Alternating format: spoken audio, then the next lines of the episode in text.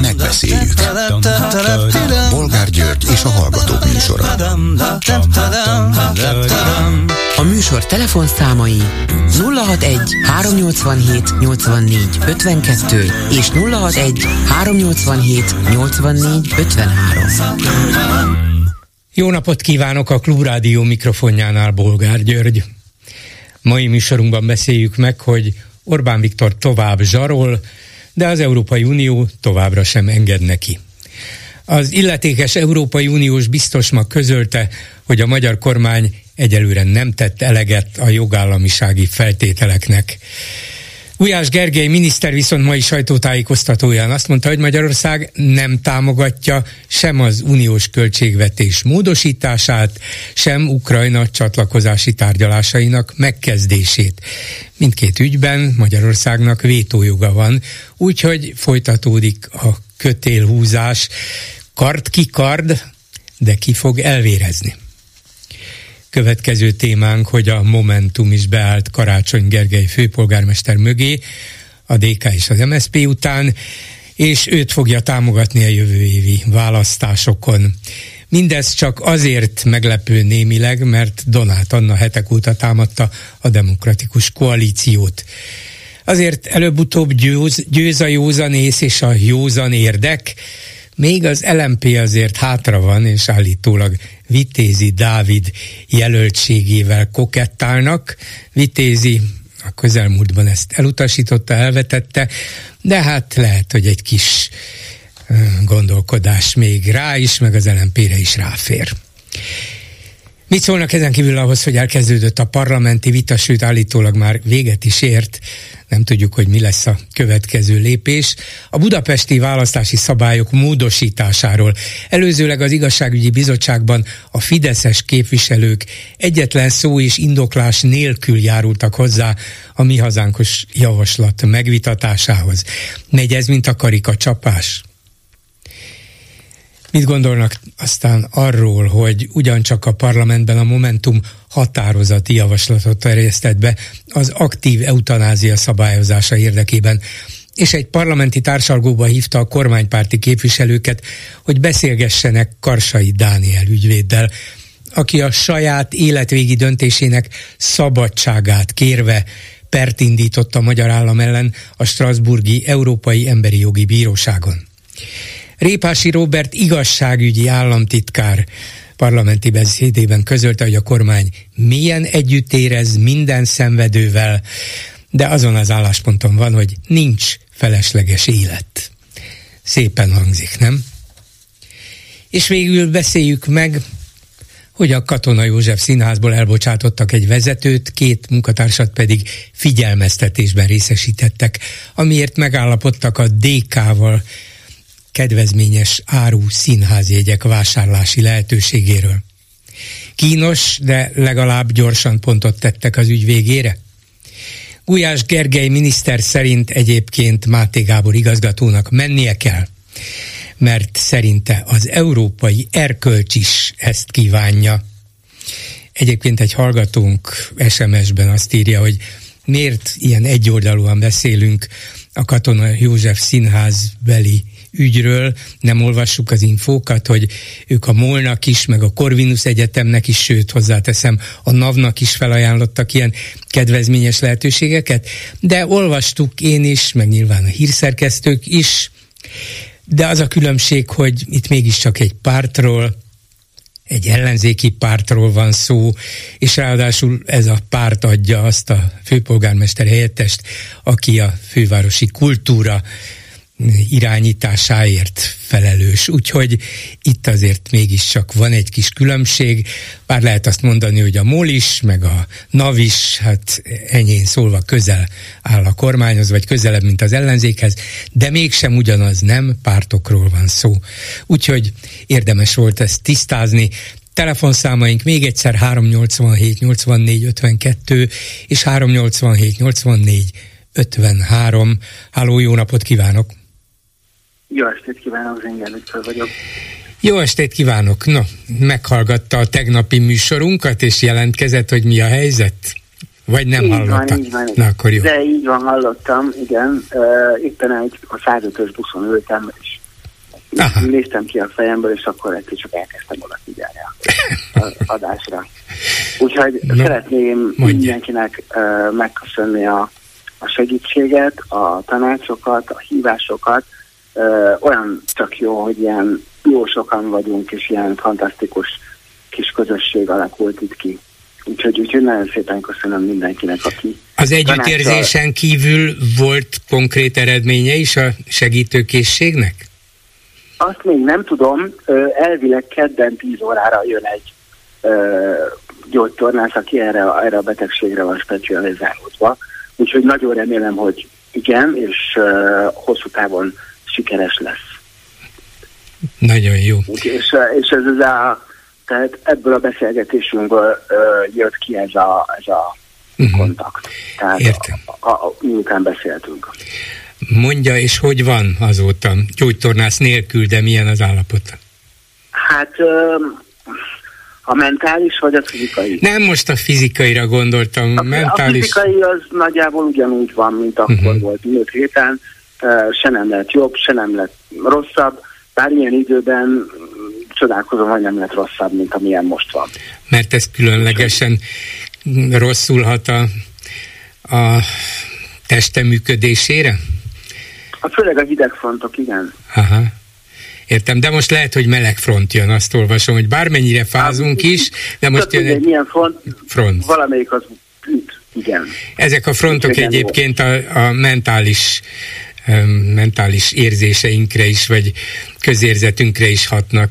Például nekem se tesznek Nem, a, a mentális az most az hatott, hogy most megnéztem a kedvencem honlal Facebookját, maga szerint kivel találkozott ma délután? Hát szerintem már a Holdal találkozott, nem? Nem, a Lavrovval. Nem mondja. Hát akkor gyorsan De. bemondjuk a híreinkbe. Mit, és mit csináltak már megint?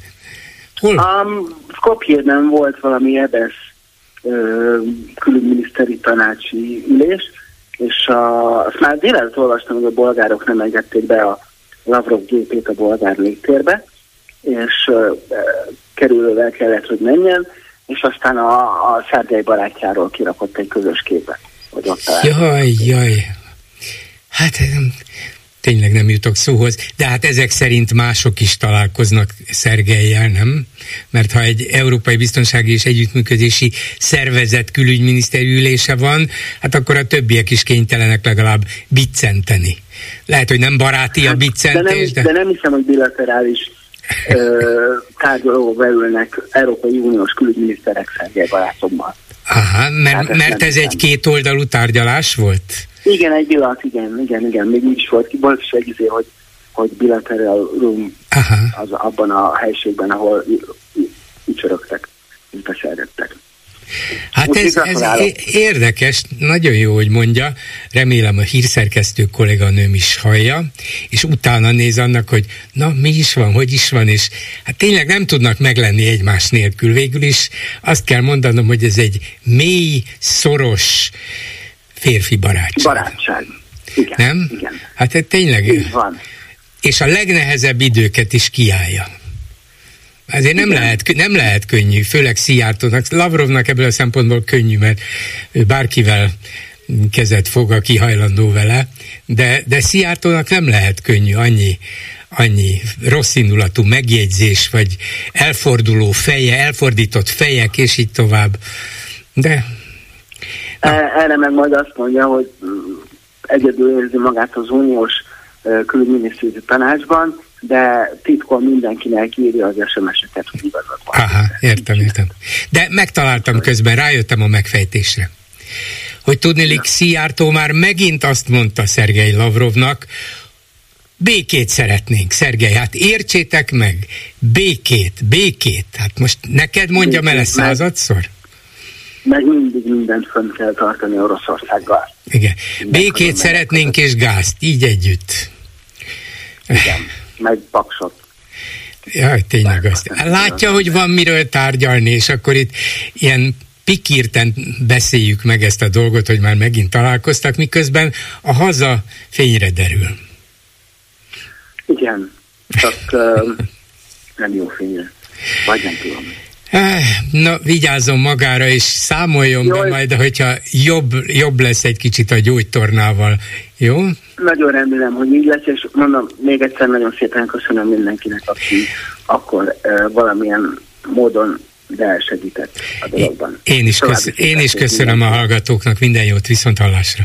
Minden jót, viszont. A telefonnál pedig Márkizai Péter hódmezővásárhelyi polgármestere, a Mindenki Magyarországa néppárt elnöke. Jó napot kívánok! Jó napot kívánok! Még Brüsszelben van, vagy haza, hazajött már azóta? Nem, még Brüsszelben, még most fogok találkozni Ferreira biztos asszonyal, aki a kohéziós pénzekért felel, abban a kohézióért és reformokért. Tehát a két biztos egyike, akivel tárgyalok, még most fog majd fogadni egy, eh, hát nem is tudom, két óra múlva, több mint két óra múlva. Eh, éppen Luxemburgból térek vissza Brüsszelbe, autópályán vagyunk, Luxemburgban pedig az Európai Főügyészség, Európai Ügyészségen a főügyész helyettesével beszélgettünk arról, hogy eh, Magyarország hogyan tudna remélhetőleg minél hamarabb majd csatlakozni a főügyészséghez, és milyen előnyei vannak ennek. Hát ha rövid akarok lenni, akkor nem is kérdésként, hanem simán megállapítom, hogy éppen a haza árulásával van elfoglalva, de most egy, igen, igen de most kicsit komolyabbra fordít. Hozzuk a guruló dollárokat, arra persze, persze, persze. Euró. Azért egy kicsit komolyabbra fordítva legalábbis a kérdéseimet, hogy milyen minőségében tárgyal ezekkel az európai vezetőkkel, mint egy magyar város polgármestere, mint egy nemrég megalakított párt elnöke, vagy tulajdonképpen úgy néznek önre, úgy tárgyalnak önnel, mint aki a magyar ellenzék első számú vezetője volt a tavalyi választásokig azokon, és ön volt a miniszterelnök jelölt, önben bíztak sokan, szóval mi, a, mi az ön státusza, ami miatt önt ilyen magas szinten kezelik, fogadják?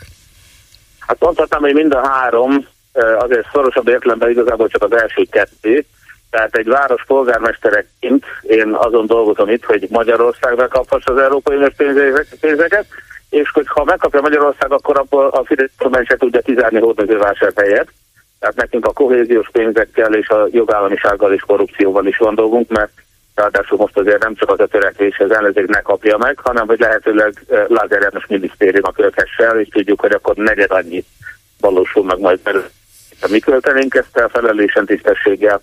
Tehát elsősorban a városom miatt vagyok itt természetesen, de kihasználjuk ezt a lehetőséget arra is, hogy az Európai Néppárttal fölvettük hogy a kapcsolatot, de más pártcsaládokkal is nem éppen a pénzek miatt mi nem csak az Európai Néppárttal tárgyalunk, hanem a zöldektől az Európai Demokrata Pártig, sőt szocialista és liberális kollégákkal is, de elsősorban a költségvetés, kohézió és a jogállamiság témában mozogtunk ahhoz, hogy fel tudjuk szabadítani ezeket az uniós pénzeket, és ezeket ne lophassák el, és ne politikai alapon osztavassák. Ez a cél. És persze biztos, hogy nagyon sok ajtónak a kinyitásában segítség az, hogy két évvel ezelőtt már találkoztam például tegnap Jurova mondja, szinten, akkor pontosan két éve találkoztunk, és ő nagyon kedvesen emlékezett is rá, tehát a személyes kapcsolati szimpátia az megmaradt.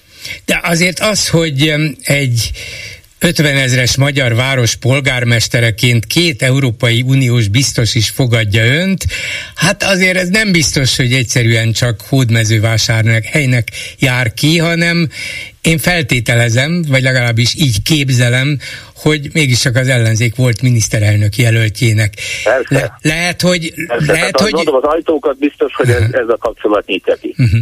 És lehet, hogy még önben azért Európában, európai vezetők körében, Európai Uniós intézményekben bíznak valamennyire, hogy lehet ön, önnek még szerepe a közös ellenzéki indulásokban, választásokon, nem tudom, hogy vezetőként-e vagy sem, de hogy azért ön nem hullott a politikai sülyeztőbe?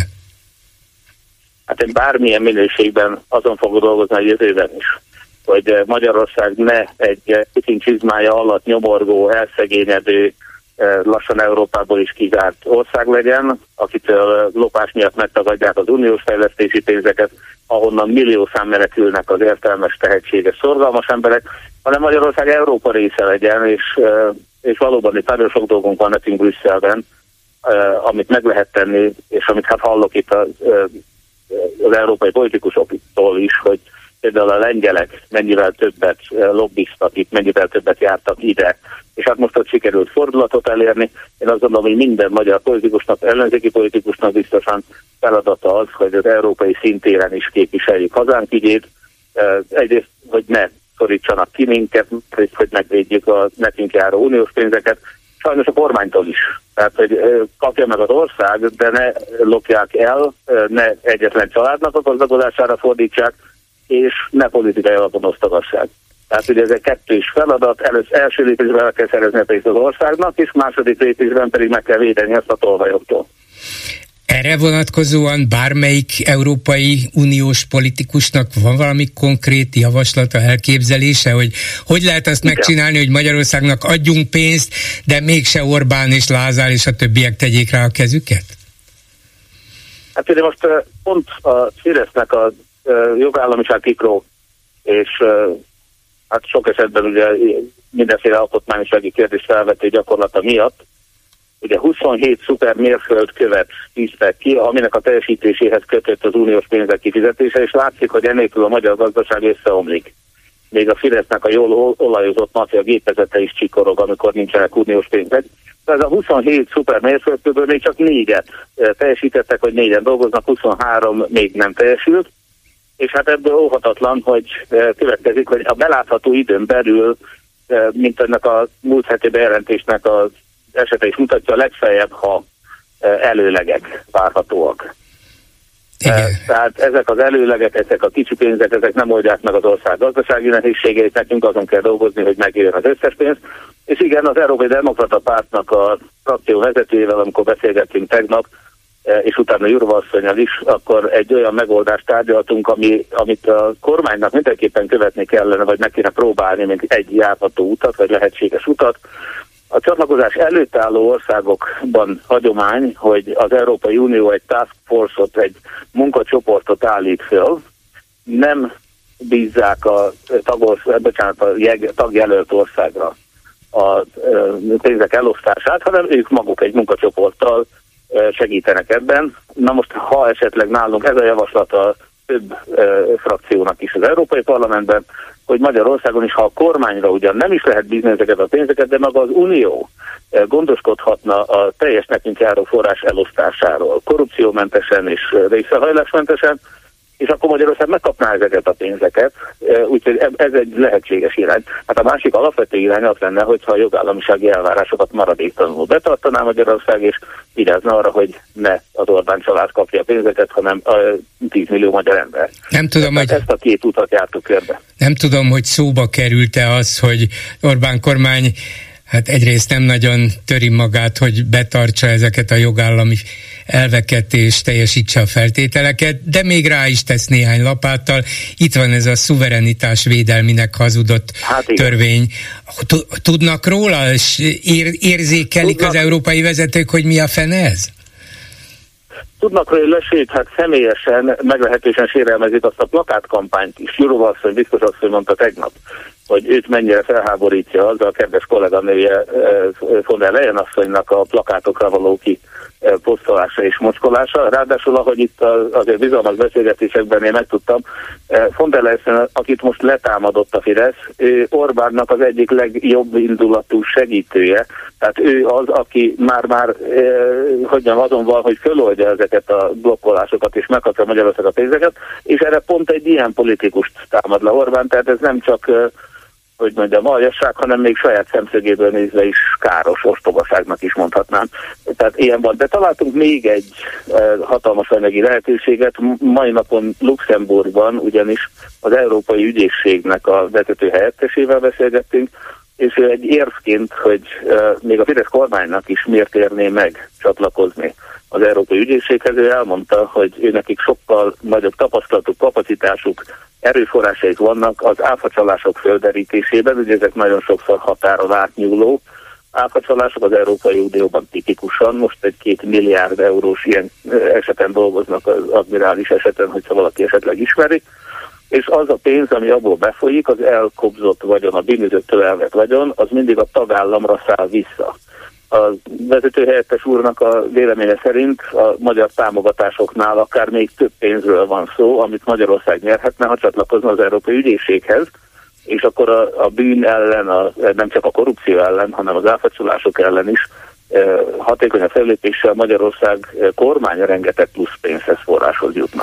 Van bármilyen őszinte reménye akár az Európai Ügyészség vezetőinek, akár az Európai Uniós Bizottság tagjainak, biztos tagjainak, hogy hát tényleg Orbánék úgy érzik, hogy hát ezzel nyerhetünk, itt különböző pluszbevételekhez juthatunk, nem beszélve arról, hogyha mi együttműködünk, akkor teljesítjük a jogállamisági feltételeket, akkor jönni fognak az ezer milliárdok, hogy ez meghatja Orbánt, és azt mondja, na jó, hát eddig, eddig tévedtem, rossz úton jártam, akkor mindent vissza, és barátok vagyunk, keblemre, Európai Unió.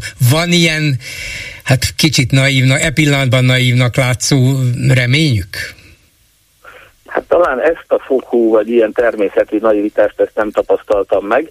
E, sajnos olyan van, akik e, arról számolnak be, hogy egyébként e, Orbán Viktornak a lobby tevékenysége az lehet sok tekintetben sikeres, hogy például Macron elnök úrral az utóbbi időben intenzívebb a kapcsolat, de ez nyilván a budapesti reptér meg a Paksi atomerőmű körüli együttműködésre vezethető vissza. Most egy migrációs megállapodáson is, mintha ketten együtt is dolgoznának. Tehát a lobby tevékenységben sajnos nem biztos, hogy az lesz a megoldás, hogy, hogy tovább nem lopnak, hanem inkább azt talán, hogy megvékít néhány kulcsfigurát, illetve fél év múlva az európai parlamenti választáson óriási jelentősége lesz annak, hogy milyen összetételű lesz majd az új parlament. Ha a szélső jobb megerősödik, ettől sokan félnek, akkor könnyen lehet, hogy Orbán Viktornak tartós menlevele lesz, és a jogállamisági elvek alól, hát legalábbis nem indítják akkor sem el majd a hetes cikkely szerinti eljárást, amit eddig ugye a lengyelek blokkoltak, most valószínűleg Ficó blokkolna, ugye mint a 27 vezető egyike. Tehát ha Orbán egyedül lenne, akkor elindulna Magyarország ellen ez az eljárás, ami visszatéríthetné hazánkat a, a jogállami útra. Ha van valaki, aki ugyanúgy Putyin irányítása alatt áll, mint Orbán Viktor, akkor ők egymást meg fogják védeni ettől az eljárástól, tehát az Európai Unió jelenleg meglehetősen tehetetlen ebben a kérdésben. De azért talán az ön tárgyalásai nem voltak teljesen hiába valók. Köszönöm szépen Márkizai Péternek, minden jót, viszont hallásra! Minden jót kívánok, viszont hallásra! Háló, jó napot kívánok! Napot kívánok, Bolgár úr! Én röviden szeretnék hozzátolni a Katona József Színház kedvezményes színház ügyeihez. Igen. Én is kaptam egy ilyen e-mailt, tulajdonképpen csak DK szimpatizáns vagyok, de hát arról volt szó, hogy mondjuk csütörtökön vagy pénteken kaptunk egy tájékoztatást, hogy az elkövetkező három napban 25-30%-kal kedvezményesen lehet jegyet kapni. És arra gondoltam, hogy valószínűleg megmaradtak nekik jegyek, amit így felajánlottak, tehát nem hiszem, hogy arról lenne szó, hogy a DK meg a Katona József Színház szerződést kötöntek, hogy mostantól az ő szimpatizásai ilyen áron kapnak jegyet. Az is elképzelhető, hogy a következő héten vagy hónapban, ha megmarad, éppen a fideszesek meg fogják felajánlani. Hát jó, jó, jó, jó, jó ötlet volna. Nézze, biztos, hogy van ennek valamilyen írásos nyoma is, különben, különben nem lett volna fegyelmi eljárás, és nem döntöttek volna ez egyik vezető elbocsátásáról. Mondom, itt az a kínos, önmagában az, hogy olcsóbban adnak jegyeket nézőknek azért, mert mondjuk bizonyos előadásokon nem telik meg a színház, abban semmi baj nincs. Csak éppen az, hogy egy párt tagjainak ezt rögtön rájuk lehetett sütni, hogy na, hát látjátok, ez egy balliberális színház, és kiszolgálja Gyurcsány, teljes erővel rá is fordult. A kormánymédia egészen elképesztő kampányt indítottak, ami nyilván váratlanul érte a színházat is, de valamilyen hibát mégis elkövettek, mert nem ugyanaz egy, egy intézmény, egy állami intézmény, mint egy ráadásul ellenzéki párt. Ha azt csinálták volna, hogy a DK is, meg a Fidesz is, az, az szellemes lett volna, mert akkor a fideszesek legfeljebb azon dühögtek volna, hogy mi a Katona József Színházban soha nekünk a Nemzeti Színház ajánljon föl, de ezt, ezt a lehetőséget elmulasztották. Igen, én is azért gondoltam erre, hogy a következő héten akár ők is kaphatnának. Minden esetre ők soha semmikor, semmiért nem mondanak le, hogy ezért rögtön azt mondja Gulyás Gergen a mai kormányinfon, hogy le kellene mondania, én ezt minősíthetetlenek találom, és igazán nem is kap elég hangot az egész, tehát valószínűleg mindenki, nekik nem szimpatikus, akinek ez a színház, rögtön arra gondol, hogy na szerződött a DK, holott tényleg elképzelhető, hogy csak egy néhány maradékról volt szó, és nem erről beszélnek, hanem arról, mintha eldöntött tény lenne, hogy mostantól a DK-sok alig fizetnek majd a színházjegyekért. És hát ez nem igaz így. Persze, persze, hogy nem igaz. És azt is feltételezem, hogy azok, akik ezt a megállapodást megkötötték, abszolút bele se gondoltak ennek a politikai hátterébe. Azt gondolták, hogy hát nyilván ez a Katona József Színház olyan színház, olyan a művészi hozzáállás, a, a, a darabok választása, olyan kritikus élő darabokat, előadásokat játszanak ott, amelyekre talán a, a DK tagjai vagy szimpatizánsai nyitottabbak, fogadókészebbek, hát akkor az ő körükben nyilván többen fognak élni azzal, hogy lehet olcsóban is színházjegyhez jutni. Tehát nem a politikai része volt ebből a szempontból számukra fontos, hanem hogy hát nyilván ebben a körben ezt a kedvezményt eh, többen igénybe veszik, mert, mert közelebb áll hozzájuk. De nem akartak ezzel szerintem a DK-nak kedveskedni, csak azt hitték, hogy hát akkor többen jönnek onnét, ez nagyon jó a színháznak.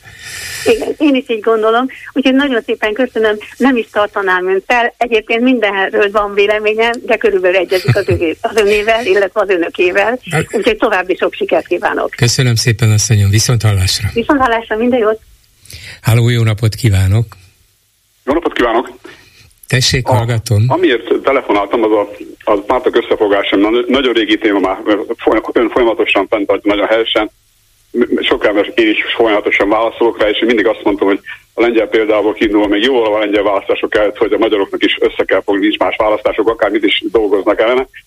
A lengyeleknél sikeres volt, és itt Magyarországon most, most ez most úgy néz ki, hogy itt is rá lesznek kényszerítve. De mielőtt erről beszélnék, szeretnék megemlíteni egy pulzus közvéleménykutató platformot, egy ilyen egy, egy, egy program, ilyen telekomos Igen. előfizető vagyok, és ott, ott jelent meg, és ott lehetett ezt letölteni. Ez annyiból érdekes, hogy ez, ez, a, ez rendszeresen tesz fel kérdéseket. A politikai jellegű kérdésekből, ami nem, nem direkt politikai, direkt pártszimpátia vagy politikus szimpátia vonatkozó, de olyan kérdések, amivel, amivel el lehet dönteni, hogy a, a, úgy néz ki, hogy a közönség az egy olyan jellemzően ellenzéki, idősebb, és lehet, hogy, lehet, hogy a nők a válaszokból ítéve női többségű választó közönség, vagy közönsége van ennek a ennek a csoportnak, és ők, amikor olyan kérdéseket tesznek fel, hogy mely politikusokat választanak, vagy mely pártra szavaznak, ezeknek a, a kérdésekre adott válaszokat sose tudjuk megnézni. Tehát ezek, ezek el vannak téve egy ilyen magán, magán, az ő céljukra, amikre, amikre a más kérdésekre a, válaszokat is látom, tehát az, ezért, ezért is szeretném ezt a közménykutatót. Na most, ami érdekes, hogy a, amire rákérdeztek most, a Szent Király Alexandra, a Vitézi Dávid és a Karácsony Gergely mint főpolgármester jelöltek rá, hogy hogyan, hogy, hogyan viszonyulnánk uh-huh. hozzájuk. Nem tudjuk az eredményt, hogy hogy válaszoltak ezek a, ez a közönség, de ebből érdekes, hogy elsősorban a Fidesz ugye így próbálkozott, Szent Károly Alexandrát tette föl, nem a, nem a, a, a űrügyi biztosunkat egyelőre. Uh-huh. Tehát ez, ez, egy, ez egy érdekes információ, és ezt érdemes, ezt érdemes figyelni, mert ez egy, ez egy olyan, olyan közben kutató, ami, ami nyilvános és letölthető platform, pulzus nevezetű. Igen, az, igen. Azt nem tudom, hogy mennyire minősíthető ez reprezentatívnak. Nem tudjuk. Igen. Azt nem tudjuk. Mindenesetre vannak, vagy voltak érdekes közvéleménykutatásaik, ezeket elsősorban az ATV honlapja közölte néha a híradójuk is, tehát vannak ott érdekes kérdések, és mint ahogy ez is egy érdekes dolog, hogy például ez a három említett politikus hogyan, hogyan állna egymással szemben, hogyha most lennének a választások. Ugye ők most csak próbálkoznak ezzel, karácsony gyerekkel biztos, most, na most ugye én nekem az volt, az, amikor meghallottam ezt, hogy hát ez, ez a választás, az, hogy most módosítják a, a, a választási törvényt, a fővárosi önkormányzati választást, ez a Fidesznek nem biztos, hogy annyira jó lesz. Úgyhogy az, hogy a Gyurcsány azonnal lépett, nagyon helyesen lépett azonnal, és, de a Fidesz ezzel mondjuk két lehet akart ütni, csak egy, egyrészt most a, a Gyurcsány mindenképpen, az ellenzéket beszólított a Gyurcsány, mert a, nem tudnak szabadulni, se a Momentum senki sem tud szabadulni, tőle rá van a kényszerítve. Egy, egy rész, másrészt ugye, hát ha abban reménykednek, hogy ők, ők azt, azt a súlyos vereség, ami kinézett nekik hogy esetleg elveszítik a polgármesteri helyeket akkor azokon a kerületekben is, ahol egyébként az övék nem sok van már nekik, hogy azt is elveszítik, tehát ők azt hitték, hogy ezzel tulajdonképpen őket biztos, hogy nyerni fognak, de nem biztos. Hát, az, az, az, hát nem, nincs, ezt látja, nem, nem, nem tudjuk, nem tudjuk. Nem tudják, ez, de, az, igen? De, de feltételezem, hogy valahogy így számolnak, és ezért is hát, tették magukévá ezt. Mert a másikban biztos, hogy veszítenek. Tehát azt, már, azt, azt ők meg fölmérték, hogy a, a, a kerületi polgármester székeket biztos, hogy nem fogják megnyerni. Uh-huh. Hihetetlen egyébként, de Budapesten nem hihetetlen, mert ismerjük a budapestieket. Én is budapesti vagyok. Igen, hát, de azért érdekes ez, mert azért még Budapesten is a Fidesz a legerősebb párt, legalábbis, hogyha egyenként mérik a pártokat, egyenként hasonlítjuk őket össze. Úgyhogy én nem tartom azt se kizártnak, hogy, vagy nem tartanám kizártnak, hogy néhány kerületre összpontosítva, vagy megtartsák a polgármesteri helyeket, vagy Na akár még növeljék is a számokat. Nem véletlenül van, hogy a március 15 már most meg van hirdetve a békeret március 15 már most igen. Most minden Fideszes oldalon, minden platform hirdetik, szervezik a, a március 15-ét, és ugye a önkormányzati választásoknál nincs olyan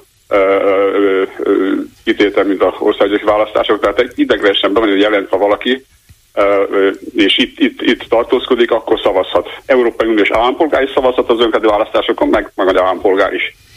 Igen. És ha listát, és az, úgy, az az érzésem, ezt nem hiszem meg pontosan, hogy ha listára szavaznának, akkor arra szavazhatna olyan is, aki ideglenesen tartózkodik, vagy, vagy nem régen van bejelentve. Igen, Úgy érzem igen, én. Igen, igen. Tehát ez a, a lista azért is fontos ő nekik, mert a, az egyéni képviselőjeltekre valószínűleg nem, de a listákra szavazhatnának, mint az országos választásokon is.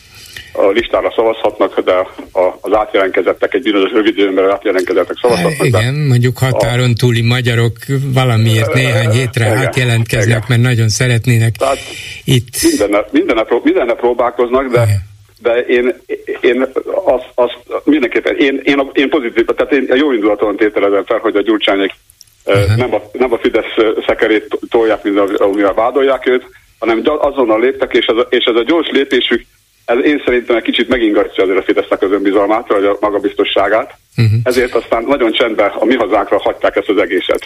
Lehetséges. Talán a Fideszesek nem is volnak részt venni a vitába. És nem tudom, ez, ez mo- most zajlott, nem ismerem még a részleteket, de fél óra múlva fogok beszélni egy ellenzéki Na. képviselővel, el fogja mondani, hogy mit lehetett ebből a vitából leszűrni, milyen szándékokat, hogy... De minden, a Gyurcsának az gyors, rendkívül gyors lépése, és, és a Momentumnak is a rendkívül gyors reakálása, ugye befogták az orrukat, a tompos mát, nem tudom, látta a rátévével, ott neki a kérdést, és mi van akkor az orrukkal, amikor Bálnak a Karácsony Gergely mögött, nem a DK mögé állnak be, a Karácsony Gergely mögé állnak be.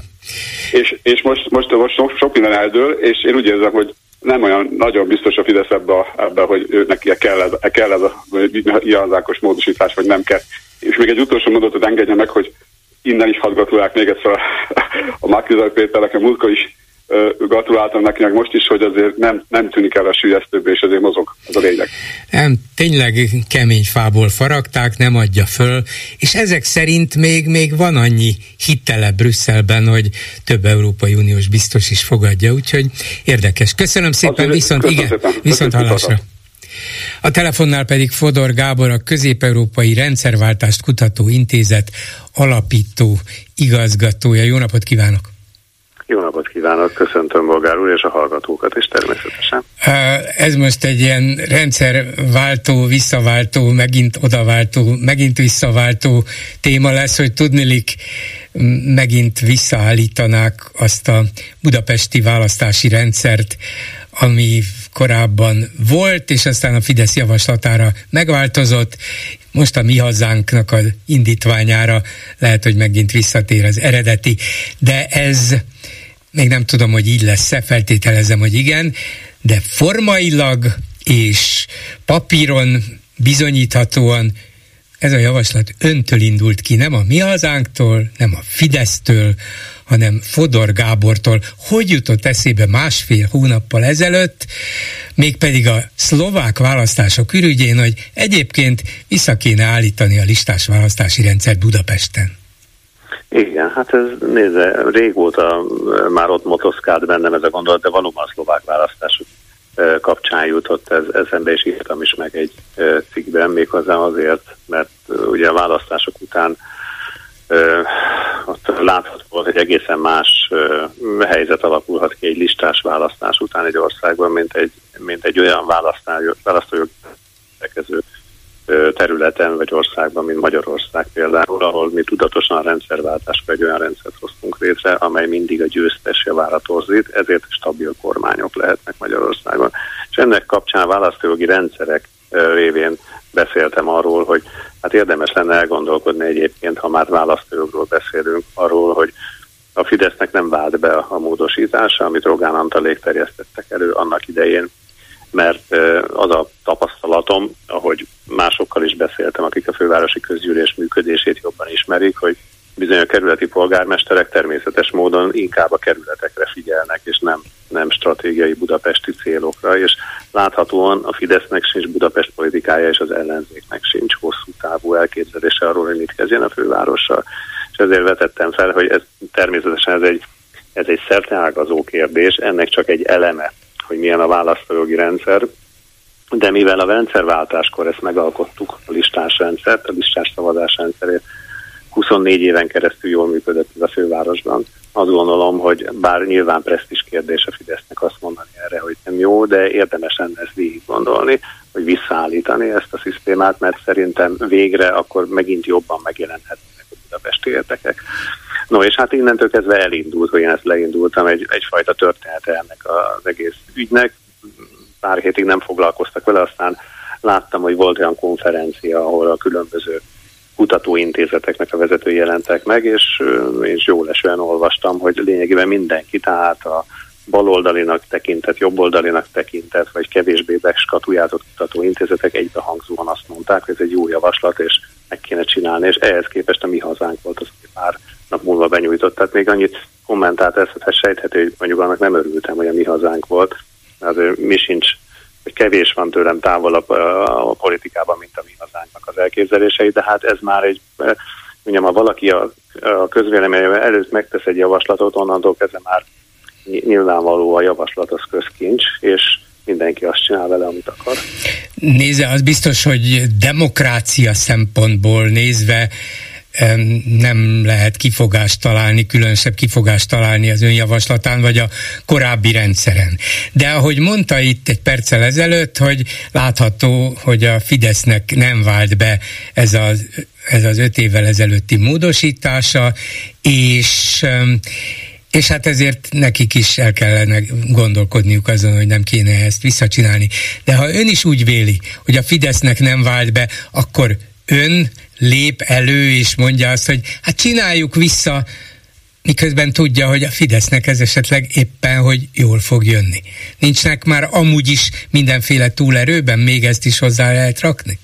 Hát ön félreértette a szavai, mert hát pont arról beszéltem, hogy, hogy ez egy presztis veszteség lehet a Fidesznek. Nem arról van szó, hogy a Fidesz számára nem vált be a javaslata, hanem a Fidesz javaslata nem vált be.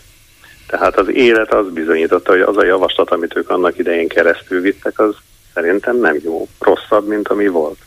Tehát az, hogy most a Fidesz ezt hogy könyveli el magába, ezt én nem tudom, hiszen ugye most zajlik ezekben az órákban, és talán zajlik parlamenti vita erről. Én nem tudom, hogy mik az álláspontok, mert van olyan Fideszes, aki mellette szólal fel, van olyan, aki ellene szólal fel. Tehát én ezt nem tudom, hogy a Fidesznek mi az álláspontja. Őszintén szóval nem is nagyon érdekel ebben az ügyben. Én annak örülök, hogy elindult egy komoly vita erről az egész kérdésről.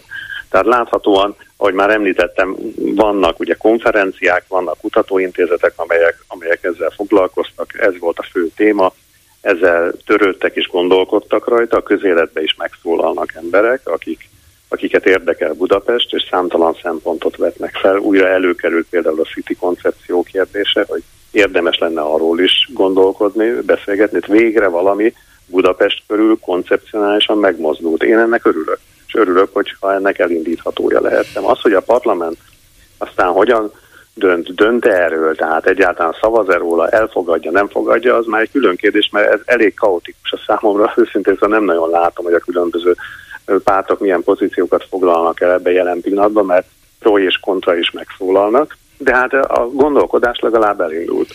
De arra nem gondolt régi tapasztalt hosszú ideig parlamenti képviselőként és pártvezetőként, hogy azért, ha ön bedobja október elején ezt a javaslatot, és tegyük föl, hogy odafigyelnek Fodor Gábor, meg is történt, akkor fél évvel a jövő évi önkormányzati választások előtt egyszer csak homlokára csap a Fidesz, és azt mondja, hát tényleg, változtassuk meg a szabályokat. Ha önnek ez már régóta gondja, miért nem egy évvel ezelőtt jött elővel, akkor lett volna idő arra, hogy pártok is, szakemberek is, akár a társadalom is, amelyik végül szavaz, megvitathassa ezt, hogy ez jó vagy nem jó. Hát nézze, bolgár úr, ugye én közéleti írásokat írok. Természetesen, amikor úgy érzem, hogy van ügy, amiről írni akarok, akkor azt megírom. Nekem mások a szempontjai, mint a pártoknak természetesen. Ez, ez azt gondolom, hogy ez normális. Tehát én nekem nem dolgom, hogy ezekbe a, a, a klisékbe gondolkodjak. Most az a pártoknak a dolga szerintem, hogy egyéb más szempontokat végig gondoljanak.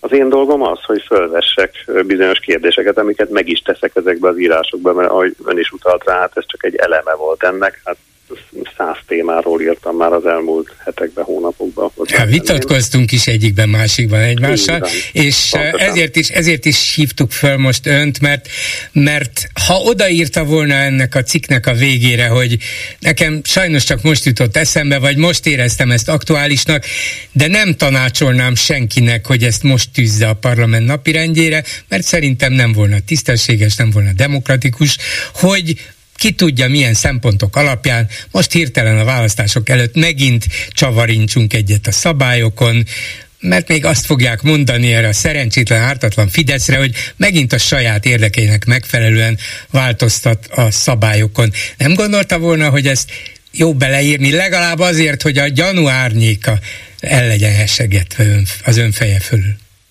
Hát, hogyha elolvast ezt a cikket, egyébként én természetesen írtam elő, hogy ezt körülbelül az utolsó pillanatnak gondolom azt, amikor én ezt felvetettem körülbelül másfél hónappal ezelőtt, hogy érdemes erről gondolkodni. Egyébként így gondolom, hogy ez körülbelül az utolsó pillanat. Most még meg lehet ezt tenni akkor, hogyha mm, nagyjából az látható, hogy van-e körül valamiféle szélesebb körül egyetértés vagy elfogadottság, ami láthatóan szakértői szinten megvan, mert ott jobb oldal, bal oldal részével egyaránt a szakértők amellett sorakoztak fel, hogy ez egy jó javaslat, és meg kéne csinálni. Tehát gondolom ez is adhatott egy lökést a politikai élet szereplőinek, hogy belevágjanak ebbe, de ez már egy bonyolultabb dolog nyilván ezt a pártok szintjén eh, eldönteni, mert sok más egyéb szempontot is figyelembe kell venni. Uh-huh. Tehát eh, ez szerintem ez teljesen fair és korrekt, ezzel nincs semmi baj, nekik kell eldönteni azt, hogy belefér ez még. Én azt gondolom, hogy bőfél évvel, hiszen mennyivel hét hónappal vagyunk a választások előtt, ez még belefér, hiszen ráadásul nem az egész választótörvényt érintő módosításról van szó, a fővárosi választásokat is csak egy pici elemében érinti a listás kérdésben, mert az, hogy hogyan fognak polgármestert választani, hogyan fognak képviselőt választani, hogyan fognak vidéken választani, ezek semmilyen szinten nem érinti ez az ügy. De azt nyilván tudja, hogy az Európa Tanácsnak az úgynevezett Velencei Bizottsága, az persze nem egy kőbevésett és megsérthetetlen szabály, de mégiscsak azt ajánlja, hogy egy évvel egy választás előtt nem módosítsanak a szabályokon. Persze, így van, valóban van egy ilyen ajánlás, de hát én azt gondolom, hogy ha van egy szélesebb szakértői meg politikai konszenzus arra, hogy ezzel valamit kell csinálni, akkor érdemes belevágni. Az én dolgom az, hogy felhívjam erre a figyelmet, aztán az már a politikai pártok ezt eldöntsék. Arra nem gondolt, hogy ha véletlenül megfogadják az ön javaslatát mondjuk a pálya széléről, akkor akinek nem fog tetszeni, és ez azért nagyjából kiszámítható volt, hogy, hogy ez az ellenzék lesz, mert a jelenlegi helyzet valamiért nekik legalábbis előnyösebbnek ígérkezik, mint a visszaállítandó, vagy visszaállítható korábbi. Szóval akkor azt fogják mondani, hogy na, Fodor Gábor volt az előre tolt ék, biztos a Fidesz felbérelte, és megíratta vele ezt a cikket, aztán a Fidesz a omlokára csapott, mert neki ez eddig nem is jutott eszébe, hogy ilyet is lehet. Na de hát, ha Fodor Gábor javasolja, hát akkor nézzük meg, hogy van-e ennek realitása, értelme. Hát nézze, bolgár, nekem rossz indulatú butaságokkal nem kell foglalkoznom, azt gondolom. Tehát komolyra fordítva szólt, most ez, ez szerintem végtelenül komolytalan. De, de hallotta már ezt, hogy, hogy Fodor Gábor az, akivel a Fidesz megíratja ezt a cikket? Na de hát én ezt, amióta a közéletben vagyok, ezt 30 valahány éve hallom különböző köntösökben, tehát van, amikor a Fidesz iratja meg, vagy mondatja velem, van, amikor az MSP mondatja, van, amikor az SDS mondatja, és én vagyok a szócsöve. Hát én ezt 31 néhány éve más se hallok, csak ezt, tehát ezért mondtam, hogy butaságokkal nem szeretnék foglalkozni. Tehát a lényegre visszatérve, a, ugye amikor a különböző szakértők, és hozzátenném, elkötelezett baloldali szervezeteknek, a, tehát kutatóintézeteknek a vezetői elmondják azt, hogy ez egy jó javaslat, aztán mások jobb oldalról is elmondják, hogy jó javaslat. Nekem az elegendő, vagy mondjam, érték ilyen értemben, hogy ez egy normális jó javaslat. Hozzátenném, hát elég furcsa azt mondani, nem akarok az ellenzéki nagyon pártoknak megmondani, nem is esem ágába is megmondani nekik, hogy nekik mi az érdekük, mert nekik kell eldönteni. Ez egy, tudom, hogy ez egy bonyolult dolog, hát magam is nagyon jól ismerem ezt a területet, de szerintem én, az én véleményem, ha hozzátenném személyesen, ez nagyon jó az ellenzéki pártoknak hozzátenném. Tehát az ellenzék, amely egyébként kitűnő pozícióban van Budapesten, ezt a pozíciót nem hogy gyengíti, hanem még erősíti is, és ráadásul tisztává is teszi a mezőnyt. Tehát letisztítja, egyértelművé teszi azokat a, a belső politikai viszonyokat, ami különösen megosztott ellenzéknél érdekes és fontos, mi egyértelművé teszi azt, hogy különböző pártoknak mi a súlya. Tehát ez az ellenzéknek jó. Ahogy ezt mondom, szakértők el is tudják mondani. Tehát én nem látom ám ezt olyan egyszerűnek ezt a kérdést, hogy kinek jó, meg kinek nem jó nem véletlen, hogy a Fidesz részéről és én azt látom, hogy van egy zavar, mert vannak, akik felszólalnak mellette, vannak, akik meg a leghatározottabban kritizálják. Tehát ez nem olyan egyszerű kérdés szerintem eldönteni, hogy most kinek jó, kinek nem jó. Egy biztos, szerintem Budapestnek jó lenne, mert segítené azt a folyamatot, ami miatt én ezt felvetettem, ami a leglényegesebb szempont ebben az egész történetben, hogy legyen végre olyan gondolkodás Budapestről, amely hosszú távon stratégiailag képes egységes városban gondolkodni. Köszönöm szépen Fodor Gábornak, a Közép-Európai Rendszerváltást Kutatóintézet vezetőjének. Viszont hallásra! Én is köszönöm. Háló, jó estét kívánok! Jó estét kívánok, Bolgár úr, nevem a hölgyeknél. Nekem, én még a tegnapi Donáton a témához jelentkeztem, hogy ö, szerintem két dolgot nem próbált ideig ki az ellenzék. Az egyik az, hogy Gyurcsány Ferenc és Dobrev Klára nélkül elindulni a választásokon, tehát hogy semmiben ne tudjanak belekötni, Gyurcsány Ferenc elköltözött Brüsszelbe, ott érdegélnek, és semmi ráhatása nincs az ellenzékre. A másik pedig az, mikor elkezd az ellenzék hazudozni és altatni a Fideszt, hogy mi most veszekszünk. Nem lehet, hogy ezt csinálják a Donátonnál? Ezt most nem egészen értem, hogy Hát mit tudom én, hát most művarhékat csinálunk, hogy mi így utáljuk egymást, úgy utáljuk egymást, azt a végén meg a nagy csapta. De és ezzel, ezzel a Fideszt vezetnék félre valójában? Ez volna hát a cél? Igen, lepacsizunk a végén, minden rendben van, és altatjuk a Fideszt. Jó, hát e, azért nem hiszek ebben, mert közben a saját szavazóikat bizonytalanítják el. És De az nagyon veszteség. Egyszer csak iző azt mondják, hogy itt állunk a színpadon, és mi vagyunk. Na jó, hát én, én azt mondom, legyen így, hogy altatják a, a Fidesz. Értem. Értem, értem, de, de azért nyilván nem olyan egyszerű ez még maguk előtt sem, hogy Donát Anna még három napja azt mondta, hogy az orrát befogva nem szeretné. Egy de listán... nem buta Donát Anna se, hogy, nem, nem, tudná, nem, hogy, nem, hogy nem, nem lehet összefogás nélkül nem lehet nyerni, tehát nem egyedül egyikőjük se tud. A másik meg egy, egy annyira nem vagyunk függetlenek, hogy szerintem a Szijjártónak állandóan az a lényeg, hogy valami orosz politikussal találkozom, mert ők szerintem szóba kapják az utasítást, hogy mit kell csinálniuk. Tehát itt nincs már, hogy telefonon vagy valamiben ez bárki lehallgathatja. Mikor ő mhm. elmegy Fehér Oroszországba találkozni a Fehér Orosz akárkivel, akkor véletlenül akkor valami moszkvai gép landol pont ott, ahol a Szijjártó van, meg neki mindig valakik, nekik mindig kell valakivel havonta hat hetente találkozni valami emberrel, és szerintem ezek információkat hoznak nekik, hogy mit kell csinálniuk, mert egy, most csúnyátlanul szót mondok, ők egy csicskó kormány, tehát Más nem tudok mondani. Én, én se tudok jobbat. Én se tudok jobbat, mert azok a kérdések, amiket áll, állítólag fölvetnek, hogy, hogy hát orosz gáz, meg, meg paksot építen kell, hát erről megvannak a megállapodások, mondom, pont. Ez, ez, szerintem ők ilyenkor utasításokat kapnak, és ez, és ez akármilyen hihetetlen, igenis igaza volt a amerikai népszavás embernek, mikor megírta a dolgokat, nem jut eszembe a neve, aki megírta, Bartus. hogy Hát írt egy Bartos fikciót, László. ami vegyük úgy, hogy fikció, igen, hogy egy fiatal politikus annak idején a Dittmár Klodó házába átett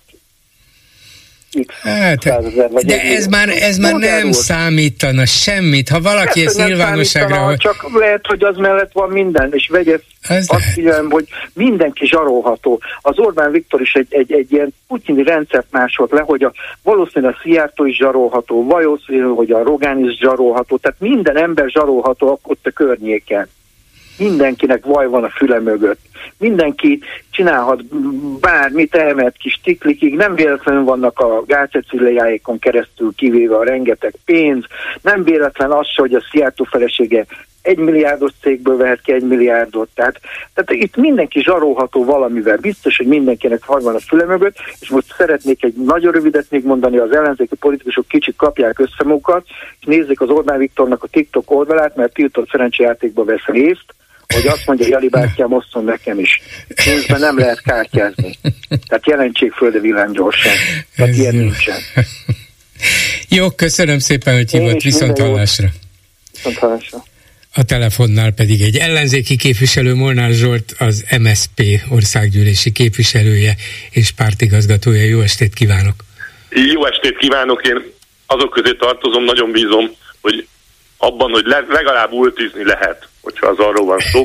Semmiben nem értek egyet a Magyarország miniszterelnökére, de abban azért bízom, hogy ultizni még szabad, és az nem minősül szerencsejátéknak. Hát ha csak nem nagy tételben, meg ki tudja milyen szabályokat megsértve játszanak, de tegyük föl, hogy nem. Ez legyen egyébként a legfőbb, vagy legnagyobb bűne Orbán Viktornak.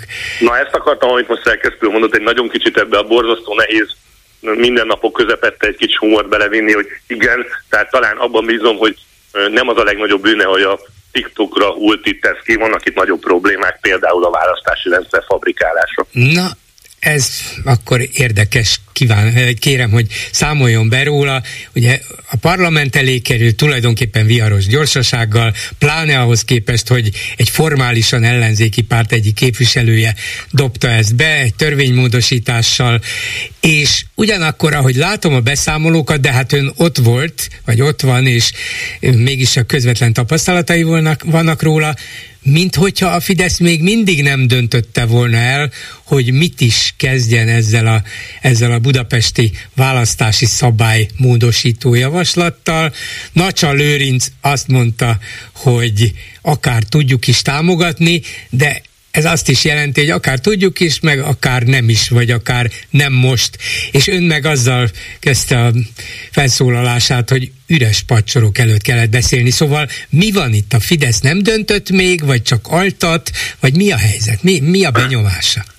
Arra következtetésre jutottam a mai nap alapján, hogy nem született még döntés a Fidesz részéről, hiszen nem csak az nagyon érdekes, hogy így septében az utolsó pillanatban a őszi ülésszak utolsó napjain jelenik ez meg, hanem árulkodó volt, hogy ma az államtitkár semmi értelmét nem mondott, a Fidesz nem szólt hozzá sem vezérszónokként, sem politikai értelemben, tehát az látszik, hogy még időt húz, egy-két napjuk van, tehát jövő hét elejéig ezt el lehet játszani, de gyalázatos ez, ahogy ez történik, tehát hogy olyan vitát kell lefolytatni a parlamentben egy törvényjavaslatról, ahol nem tudjuk, hogy tulajdonképpen milyen módosításokkal fog megjelenni a kormánypárt.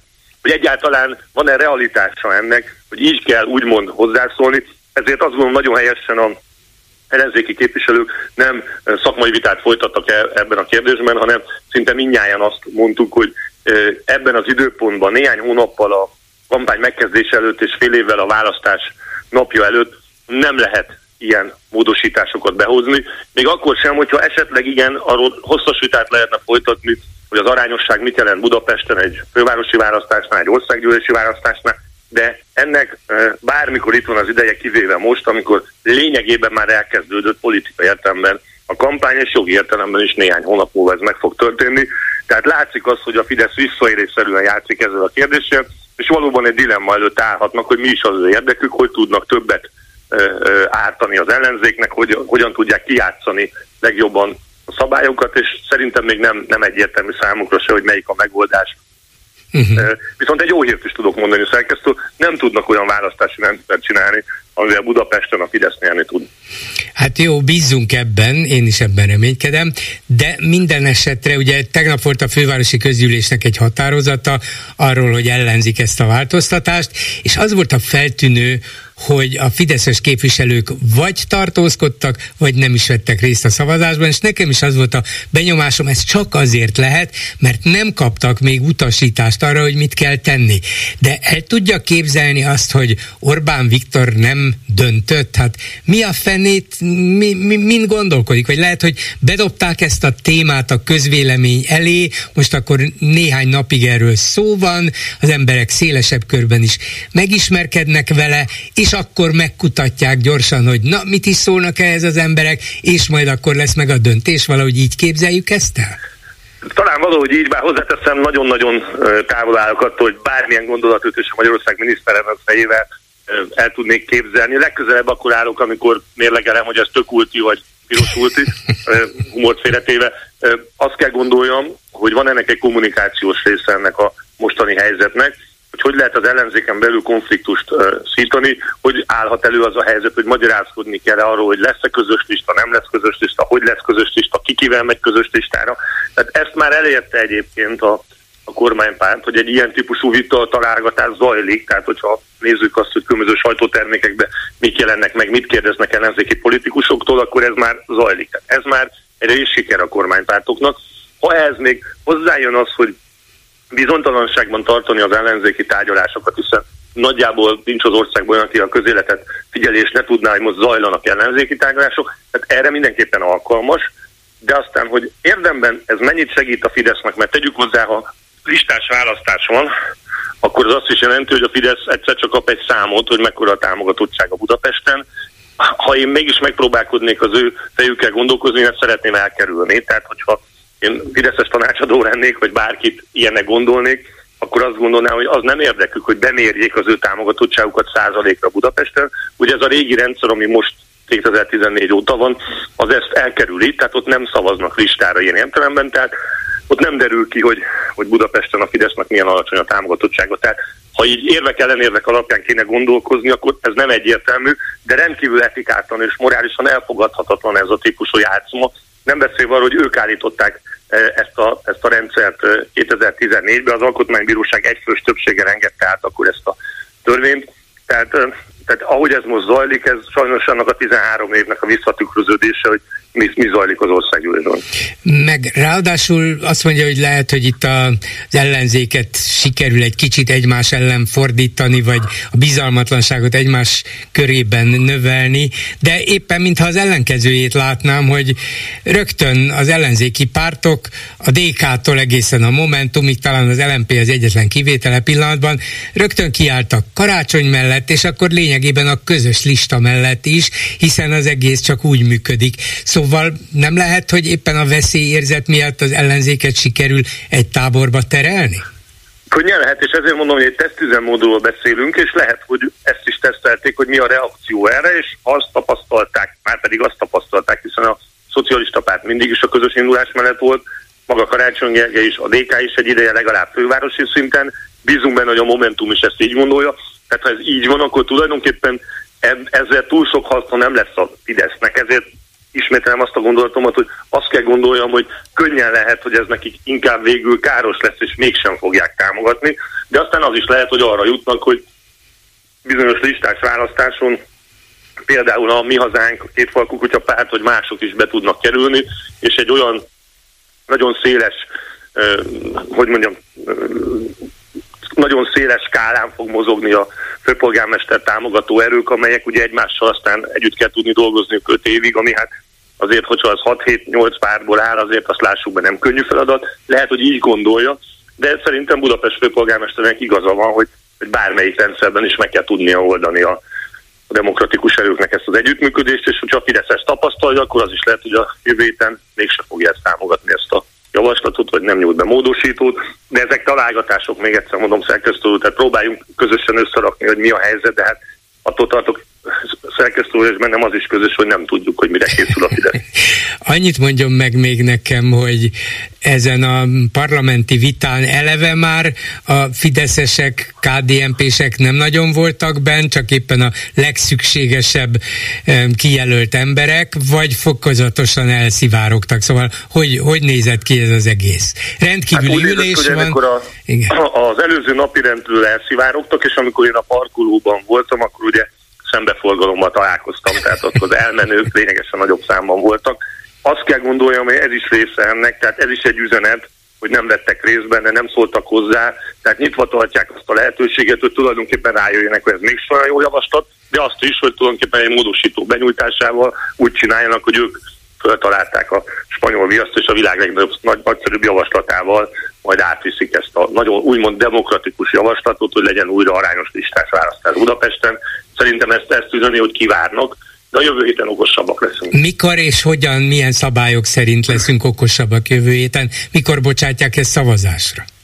Szavazásra jövő utáni héten, de jövő hétig lehet azt hiszem ötödikéig benyújtani módosító javaslatot, és azért abból lehet majd látni, hogy legalábbis következtetni lehet, akkor így fogalmazni, hogyha nem jelenik meg komoly kormánypárti módosító, akkor nagyobb valószínűség szól majd amellett, hogy ebből mégsem lesz semmi. Ha viszont megjelenik egy nagyon komoly, átfogó javaslat, ami ezt részletezi, részben megváltoztatja, akkor azt kell gondoljuk, hogy akkor mégis nagyobb az esély annak, hogy ezt mégis át fogják vinni. Van egy pessimista forgatókönyvük is, hogy mondjuk a Fidesznek hirtelen eszébe jut, hogy hát tulajdonképpen itt van ez a teljesen felesleges közvetlen főpolgármester választás, legyen az egész listás, arányos, úgy aztán majd megválasztják ők a főpolgármestert. Nem lehet, hogy egy ilyennel még kacérkodnak? Ez nagyon régóta téma, és látszólag logikus, ám azt kell gondoljam, hogy nincs olyan, akár közvetett főpolgármester választás is, ahol ki tud az jönni, hogy a Fidesz válaszol saját maga közül főpolgármester. Tehát persze ez is okozna zavart, hiszen destabilizálná így a működést, de azt kell, hogy mondjam, hogy, hogy amíg ugye nem tud a Fidesznek több szavazója lenni Budapesten, mint az ellenzéknek, addig tulajdonképpen nehezíteni lehet a pályát, de a végeredményét tekintve a közvetett választás is oda vezet, hogy nem lesz Fideszes főpolgármester. Én nem zárom ki, hogy ezzel próbálkoznak, bár azt kell gondolnom, hogy, hogy ez már átvinni azt az inger küszöböt, ami olyan széles tiltakozást váltanak ki, amit ne, szerintem nem fognak bevállalni. Ez a listás, nem listás, ez olyan, hogy tulajdonképpen azt tudják mondani, hogy hát korábban is így volt, tulajdonképpen az ellenzék arányos választást akart, tehát ezt könnyebben meg tudják védeni. Itt az időponttal és a módszertannal nem tudnak elszámolni. A közvetlen főpolgármester választás elvétele az azt kell, hogy gondoljam, hogy túllépné ezt a Rubikont. Köszönöm szépen Molnár Zsoltnak, az MSZP országgyűlési képviselőjének. Viszont hallásra! Viszont hallás, minden jót kívánok Önöknek! Háló, jó estét kívánok! Jó estét kívánok, Csiffer János vagyok. Parancsoljon!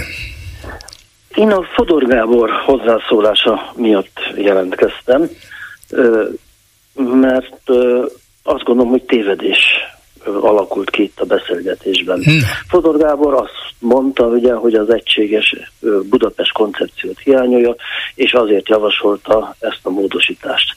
Ebben egy egész pici igazsága van, mert tulajdonképpen a hat cikluson keresztül a listás választás működött, ugye most az elmúlt kettőben nem működött, és a legelsőben volt a polgármestereknek túlsúlya vagy meghatározó szerepe. Ez tényleg gondot okozott magában a fővárosi közülés munkájában, ahol a kerületi érdekek sokkal markánsabban, és nem mindig a főváros érdekében jelentek meg. Tehát ha ez lenne csak a cél, akkor azt mondom, hogy ez ez rendben van, és támogatható, mint ahogy nem támogattam annak idején ezt a módosítást amit ugye két ciklusra korábban a Fidesz bevezet. Mm, akkor hadd tegyem a... hozzá, hogy ön sokáig főpolgármester helyettese volt a fővárosnak. Igen, igen, igen. Ö, amit ő mond, hogy egy egységes Budapest, az egy koncepcionális kérdés. Végig kéne beszélni egyszer már.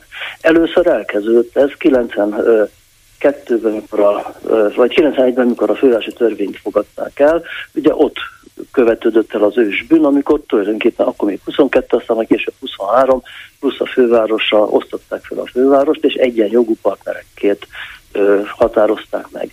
Itt követődött el a hiba, és nem az, azzal, hogy most egy listás vagy nem listás választás uh-huh. következik be, mert az be kell látnunk, hogy ez a mostani változtatás, ez nem egy Budapest koncepció, egy Budapestét való aggódást, hanem egy pozicionális háború vagy, vagy elképzelés, hogy kinek legyen több képviselője a főváros közgyűlésben. Tehát itt most nem elméleti, hanem egy nagyon gyakorlati kérdésről van szó. Az biztos igaz, hogy azt a 23 plusz 1 konstrukciót, ezt meg kéne, meg kéne változtatni, hiszen múlt napjában hallottam épp talán a főpolgármestertől, hogy a, a parkolási rendszerben nem tudnak tovább lépni, például az egységes fizetési rendszer kialakítására. Hát ez a alapprobléma, hogy a helyi érdekek fölülják az összfőváros érdeket. A budapesti lakosoknak az lenne az érdeke, hogy egyforma módon tudjon például befizetni parkolási díjat, és ne kelljen két-három rendszer között válogatni, amikor ezt akarja elintézni, és egységes legyen a rendszer, nagyon sok minden egy, egy igen, igen, igen, igen. De hogyha egy, egy tisztán arányos választási rendszer jönne létre, akkor nem fenyegetne az a veszély, hogy azért a mégiscsak bizonyos esetekben akár komoly nagyvárosi méretű kerületek bizonyos jogos érdekei szorulnak háttérbe. Jó, vannak közös fővárosi érdekek, igen, mindannyian budapestiek vagyunk, és így tovább, de hát nyilván nem ugyanaz az egyik kerület, mint a másik, nem, egy, nem ugyanaz a külső, mint a belvárosi, szóval ezeket valahogyan érvényesíteni kellene legalább abban az értelemben, hogy ezek a polgármesterek például a fővárosi közgyűlésben próbáljanak meg kompromisszumokra jutni egymással. Amikor a választás attól függ, hogy ott helyben hogy ítélik meg őt, akkor csak olyan kompromisszumokat fogad el, ami ott ö, hangzik jól. Nyilvánvalóan vannak olyan döntések, amelyek helyi ö, konfliktust ö, alakítanak ki. De hát azért egy pár világvárosban, már Párizstól kezdve Bécsen át ezt megoldották már. Tehát vannak igenis a kerületekben olyan dolgok, amit nem szabad a fővárosnak csinálni, nem messze van tőle, nem éri el, de vannak olyan dolgok, amelyeket nem szabadna hagyni, hogy uh-huh. kerületek megakadályoznak. Csak egy utolsó, egy példát mondjak, itt nem is régen, pár évvel ezelőtt, ugye a fonódó villamosoknál egyik keret úgy gondolta, hogy akadályozza azt az elképzelést, amit a főváros fogalmazott meg.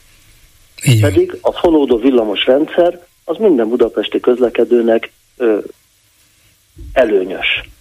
Ilyen dolgokat lehetett, lehetett élő tilalmakat bevezetni azért, mert egy kerület úgy gondolta, hogy vagy a fővárossal nem ért egyet, mert politikailag a másik oldalon van, és sokszor ez volt az alapkérdés, nem annyira a helyi lakosok, hanem a politikai viszonyok kialakítás, hogy hol határozott el mondjuk építési tilalmat, vagy változtatási tilalmat, ahova valamit tervezett a másik fél. Ez, ezt a problémát kéne megoldani, és ezt kéne először végig vinni. Én azt, hogy most ezt a választási rendszert változtatják, ez csupán mai haszonszerzés és semmi koncepcionális nagyszerű Budapest, egységes budapesti gondolatot nem látok benne. És mégis akkor, mint egykori tapasztalt fővárosi vezető és politikus, mit gondol, hogy a Fidesz hogy, hogy nem döntötte még el, hogy mit is csináljon ezzel, vagy ezzel nem is igazán saját magát altatja, hanem az ellenzéket és a közvéleményt, és majd kiderül a jövő héten, hogy mire is megy ki a játék. Hát gondolom, hogy számolgatnak, ugye valamelyik nap hallgattam, hogy 20 milliárd forintot kapott valamelyik kutatóintézet. Igen, ugye 24-et, 24 Azok most éjszaka is dolgoznak, és Aha. számolgatják, hogy miért lesz előnyös a Fidesznek. Az biztos, az látszik a, a rendszerből, hogy például a, a mi hazánk ugye így bejuthat például, ha listás szavazás van a közgyűlésben, még ha nem listás szavazás van, hanem a, a, a jelenlegi még hatályos forma, akkor nem fog tudni bejutni. Az egy kérdés, azt számolgatja, de ez kevésbé érdekli feltétlenleg a Fidesz, hanem azt számolja, hogy tényleg a eddigi kerületi polgármesteri helyeket tudja növelni az ellenzék, és vannak billegű helyek, ahol tűnik, hogy igen, akkor még kisebb lesz a beleszólása a város dolgaiba. A listásnál viszont van egy stabilabb bázisa, amik a, a Fidesz szavazókat jelenti, ha nem is olyan erős, mint országosan, de mégis markánsan jelen van, tehát benne lesz a közgyűlésben meghatározó tömegben. ha valóban létrejön az a normális, egységes és nem orbefogva, hanem tiszta szívvel létrejövő együttműködés a különböző pártok között, és nem a, azon fognak húzakodni, hogy kinek hány képviselők legyen a fővárosba, akkor egy nagyon markáns ellenzéki listát lehet összeállítani, aki nagyon markánsan tud sokkal pozitívabb eredményt elérni, mondjuk, mint a Fidesz, ami nagyon jó üzenet lenne. Nem tudom, hogy vannak-e ilyen magas szinten már a ellenzéki pártok, hogy ezt felismerjék. Köszönöm Siffer Jánosnak, hogy jelentkezett. Viszont hallásra! Viszont hallásra! Háló, jó estét kívánok! Jó estét kívánok! Hát most nem mutatkoznék be, majd kiderül, hogy miért, de a, neve, a hangomat úgyis sokan megismerik szerintem. Na most én a, a DK és a Momentum közötti vitához annyit szeretnék hozzászólni, hogy szerintem Donát Anna olyan szempontok szerint bírálta a, a DK-t, amit elsősorban a Fidesz propagandának az átvételét éreztem benne. Tehát, hogy ő államcsődbe vitte volna Magyarországot, vagy ő okozta volna a 2008-as gazdasági válságot, szerintem ezek nem valós érvek, szerintem. De azért van alapja szerintem annak, hogy a DK-val kapcsolatban legyenek fenntartások. Uh-huh. Az én véleményem szerint nekem van egy sajátos felfogásom a rendszerek váltásáról.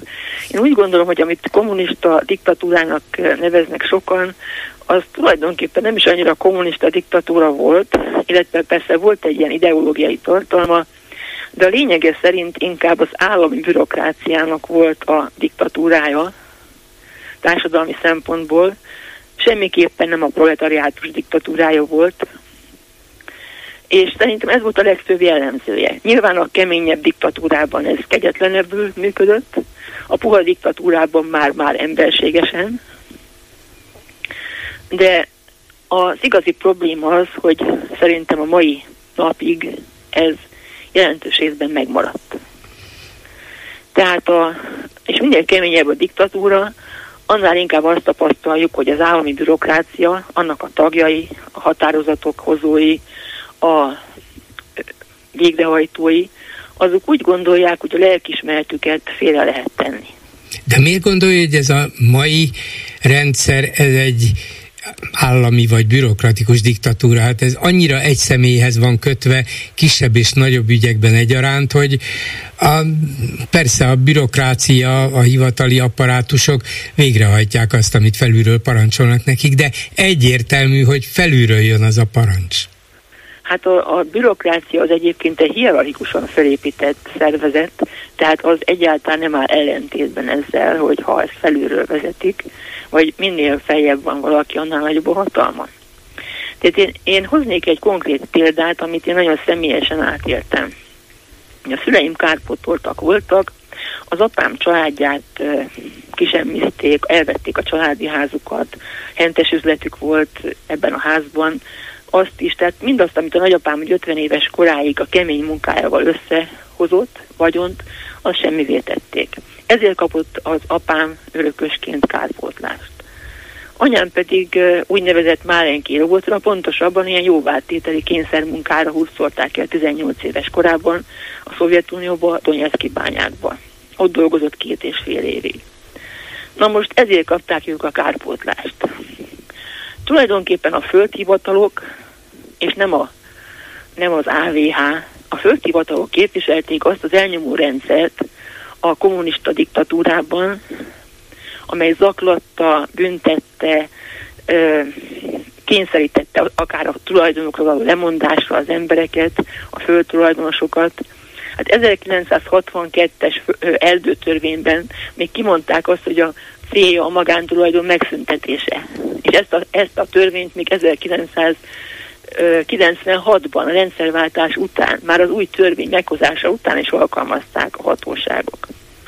Tehát például minket megbüntettek egy erdőbírsággal olyan erdőért, amit még a TS vágatott ki, nem újította fel törvénysértő módon, mi még birtokba se kaptuk, de már minket bírságoltak. És csak a legfelső bíróságon tudtam megnyerni ezt a pert. Na, de ez, nem volt, de ez nem volt egy bürokratikus diktatúra, legfeljebb a bürokrácia. Hát, Igen, az 1962-es erdőtörvényt akarta Igen. alkalmazni, például másodfokú bíróság. Uh-huh. És vagy például a földhivatalokból jöttek azok a személyek, akik a kárpótlási álveréseket végrehajtották és hát olyan módon osztották ki gyakran a földeket, és olyan módon hajtották végre a törvényt, hogy hát lehetőleg ne lehessen használni a földeket. Tehát mi Budapesten és környékén álvereztünk, itt gyakran csak egy ilyen 1-200 négyzetméteres kis parcellák, vagy osztatlan közös tulajdonok jutottak, kikényszerített egyességek voltak.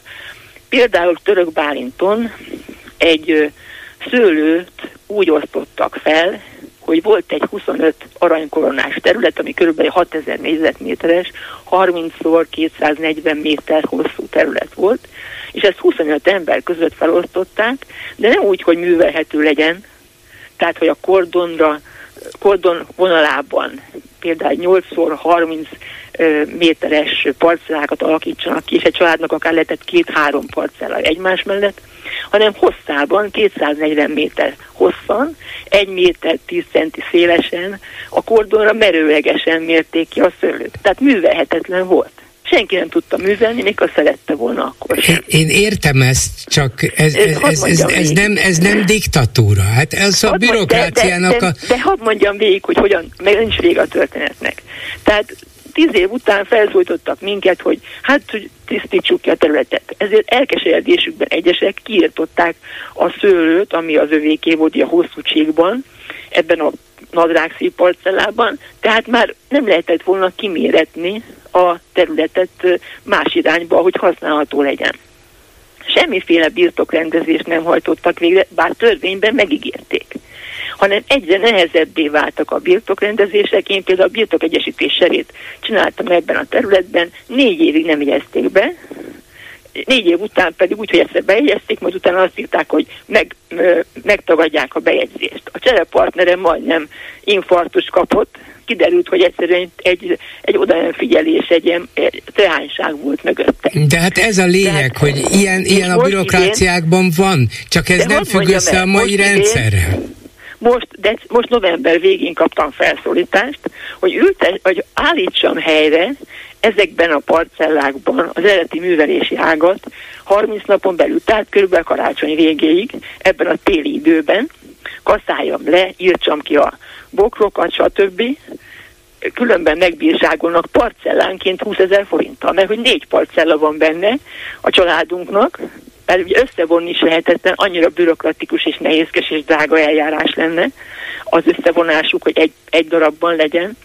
Tehát a, a birtok egyesítés nem, hogy segítette volna az állami bürokrácia, hanem ott akadályozta meg, ahol lehet. És sajnos a, a gyurcsány korszakban is azt láttuk, hát én soha nem voltam olyan izmos életemben, mint akkor, mert hetenként kaptuk a felszújtó leveleket, hogy a fiszni faszni kis hölgyeket, ami művelhetetlen volt, kaszáljuk le öt napon belül, különben bírság, most a Gyurcsány kormányjavára annyit tudok, hogy azért csak egyszer bírságoltak meg, azt se hajtották be. Viszont most már tavaly 280 ezer forint bírságot fizettem, mondva csinált dolgok miatt. Azt hazudták, hogy parlagfű van a területen, egy szál nem volt rajta. Ugyanezt idén megcsinálták egy ilyen kis parcellára, megbírságoltak, hogy 80% parlagfűet írtak, és egy szál parlagfű nem volt benne, és nem érdekli őket, csinálják. Tehát egy olyan emberten eljárás folyik a az érdi földhivatal keretében, hogy az embernek a haja égnek át. De hát ez, egy, ez egy magyar, magyar gyakorlat, ez egy évszázados magyar bürokratikus szokás, de, de így működnek a hivatalok, de ez nem az Orbán rendszer diktatúrája, és nem a Gyurcsány rendszeré volt, ez egy de, tovább de élő mondja, rossz gyakorlat. Dobrev Klára, hogy azért a föld, aki megműveli, akkor mit gondolja az a két, két és fél millió kárpótolt földtulajdonos, akinek egyszerűen nem teszik lehetővé, hogy művelje a földjét, meg megöregedtek közben. Hát ez gondolja azt, év. hogy, gondolja azt, hogy majd ha a dobrevék jönnek, akkor ez jobb lesz. Ez a cél. De, de ha azért a föld, aki megműveli, akkor a tulajdonos keressen mizve. Mert ezt is gondolhatják. Hát ezt, ezt is gondolhatják, sok mindent Nagyon sokan ettől félnek. Jó. És amikor a Gyurcsány korszakban állandóan fenyegető leveleket kaptak a tulajdonosok, olyan mondatokat hallottam a többiektől, hogy visszatért a Rákosi kormány. De, de legyen, legyen őszinte magához és hozzám. Hogyha de arról van, legyen őszinte saját magához és hozzám. Hogyha arról kell döntenie a következő szavazáson, hogy maradjon-e Orbán, vagy inkább jöjjön vissza, hát nem Gyurcsány, hanem Dobrev Klára és a DK és a vezetésével az egész ellenzék, akkor ezek miatt a föld azért, aki megműveli kijelentések miatt ön majd nem fog a DK-ra és az ellenzékre szavazni? És inkább hát maradjon gondolom, Orbán? Ez nem választás, hanem dilemma a számomra. De, de most Tehát őszintén, őszintén mert de ezért, magamat. és ezért nem szavazna? De, de azt gondolom, hogy azért, azért az emberben ott van a, a kételj, ott van az, hogy tarthat attól, és nem csak én egyedül, hát 80 éves ismerőseim rettegnek ettől. De gondolja, hogy ezért nincs elég támogatója a DK-nak és az ellenzéknek, mert önnek vannak ilyen ismerősei én is, én akiket azokat a telefonálókat, akik betelefonáltak, és, és azt mondták, hogy ők ugyan nem tagja egy DK-nak, meg nem is sokan szervezni egy gyurcsányjal, bár szerintem igen, tehát nem tudom, miért tagadják ezt le. És azt éreztem benne, hogy ők nem politikai irányzathoz húznak, hanem személyhez. Na, eb- ebben van hogy igazság, ők Klárához és Gyurcsány Ferenchez hűségesek, vagyis egy olyan elithez, ami az elmúlt rendszer elitjének a folytatása. És nem egy szociáldemokrata, vagy liberális, vagy kereszténydemokrata, vagy populista irányzatot látnak maguk előtt, hanem ezt a réteget. Ez, mhm. ami jött a régi állampárti bürokráciából, és annak a szakértői, vezetői... Na, akkor azt mondja meg nekem, voltak. hogy és ön hol, lá, hol látja azt a politikai vezető réteget, amelyik még nem vált elitté, nem is tartozik a régi elithez, de még nem is lett belőle új elit, viszont tele van reménységgel, tetrekészséggel, demokratikus nem ez kell, hogy újak, hanem az, hogy határozott világnézete legyen valakinek. És azt gondolom, hogy például Kovács Lászlóban én láttam azt a szociáldemokrata elkötelezettséget korábban nyers esőben. De sokakban nem látom, de hát akik ők, egyébként ők már sajnos nem, nem indulnak. Ők, ők, már, ők már a közelmúlt de, de azt gondolom, hogy ma is vannak a szocialista pártban, akiknek a világnézete egyértelmű, Természetesen nem mindenki, mert aki átáll mondjuk egy másik pártban, mert az erősebbnek és esélyesebbnek látja, az nyilván nem a világnézetét követi, hanem az érdekeit. De ha ez így volna, ahogy ön látja, és lehet, hogy így van, csak azt mondom, hogy ha így volna, akkor mégis valami sántit azzal a meggondolásával, hogy nagyon sokan azért nem szavaznának például Gyurcsányra, és azért tartják őt valamilyen módon vállalhatatlannak, mert például ilyen és ilyen elithez hát, tartozik, mert, mert az MSZP-nek kisebb a támogatottsága, nem kicsit nagyobb, mint a DK-nak. 80 éves ismerősöm attól tartott a Gyurcsány kormány végső időszakában, amikor be, be, be, be, beemlítették azt, hogy ingatlanadó lesz. Ő attól félt, hogy a lakását megadóztatják, miközben gyakorlatilag egy kis rokkanyugdíja van, amiből ha kifizeti a rezsit, 40 ezer forintja marad a megélhetésre. És ettől retteget, hogy ingatlanadót kell fizetnie. És amikor azt mondják, hogy fizessenek a gazdagok, akkor sajnos az, hogy ki a gazdag, az nagyon relatív, igen. És lehet, hogy azt tekintik gazdagnak, akinek De van emlékezzen arra, hogy az akkor még szocialista Botka László volt az, igen, aki ezt először... Hát most. igen, de szocialista kezdeményezés Az a Gyurcsány, aki egyébként a kapcsolataival a rendszerváltás után milliárdosra privatizálta magát a közvagyonból. És ő gondolja azt, hogy a munkásokat, a munkavállalókat képviseli, mint szociáldemokrata. Hát azt gondolom, ez is ellentmondásos. Na de hát, ha milliárdosként azt mondja, hogy fizessenek a, a gazdagok... A átlagban két hektár földdel rendelkeznek. Itt vannak olyan nagybirtokosok, akik több ezer hektáron gazdálkodnak. Hogyne, persze, persze. De azokat üldözik, azokat zaklatják, nem törődve az, hogy ki tudják-e fizetni a fűtésüket, meg tudnak-e élni, tudnak-e élelmet és gyógyszert venni, azokat a kis tulajdonosokat, akik még használni sem tudják, mert megöregedtek, mert a földjüket úgy Igen, de, de ez nem Gyurcsány, hanem az Orbán rendszer. De ezt az, azt a Gyurcsány rendszerben is csinálták sajnos. Hát jó, értem, értem, köszönöm szépen. Tehát a bürokrácia az ugyanazt csinálja, erről beszéltem. Értem, köszönöm, viszont hallásra. Háló, jó estét kívánok! Jó estét kívánok! Nem tudom, jó a vétel, Hát a vétel jó, csak a hangja tisztasága nem tökéletes. De figyelünk. Így esetleg jobb? Hát valahogy olyan tompa. Tompa, akkor megpróbálj hangosan. Tehát a lényeg az, ami eszembe jut mindig a klubrádióban. Ne, nem tudja hogy... közvetlenül a telefonba mondani, nem tudom, hogy kihangosítón keresztül, vagy hogyan beszél, de nagyon, szóval Most nehezen esetleg... kivehető. Most esetleg jobb? Most jobb egy kicsit. Köszönöm.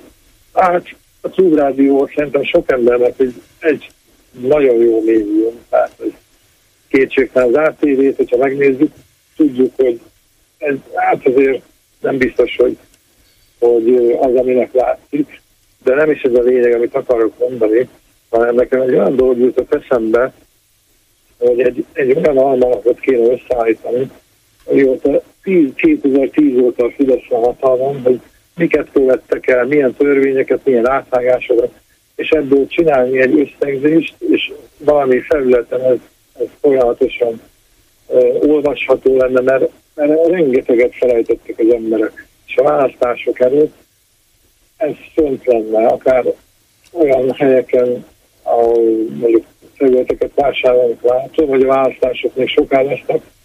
Ez az önkormányzati választás, ez ilyen szempontból lényeges, de az lenne majd az igazán lényeges, hogyha megint lesz választás.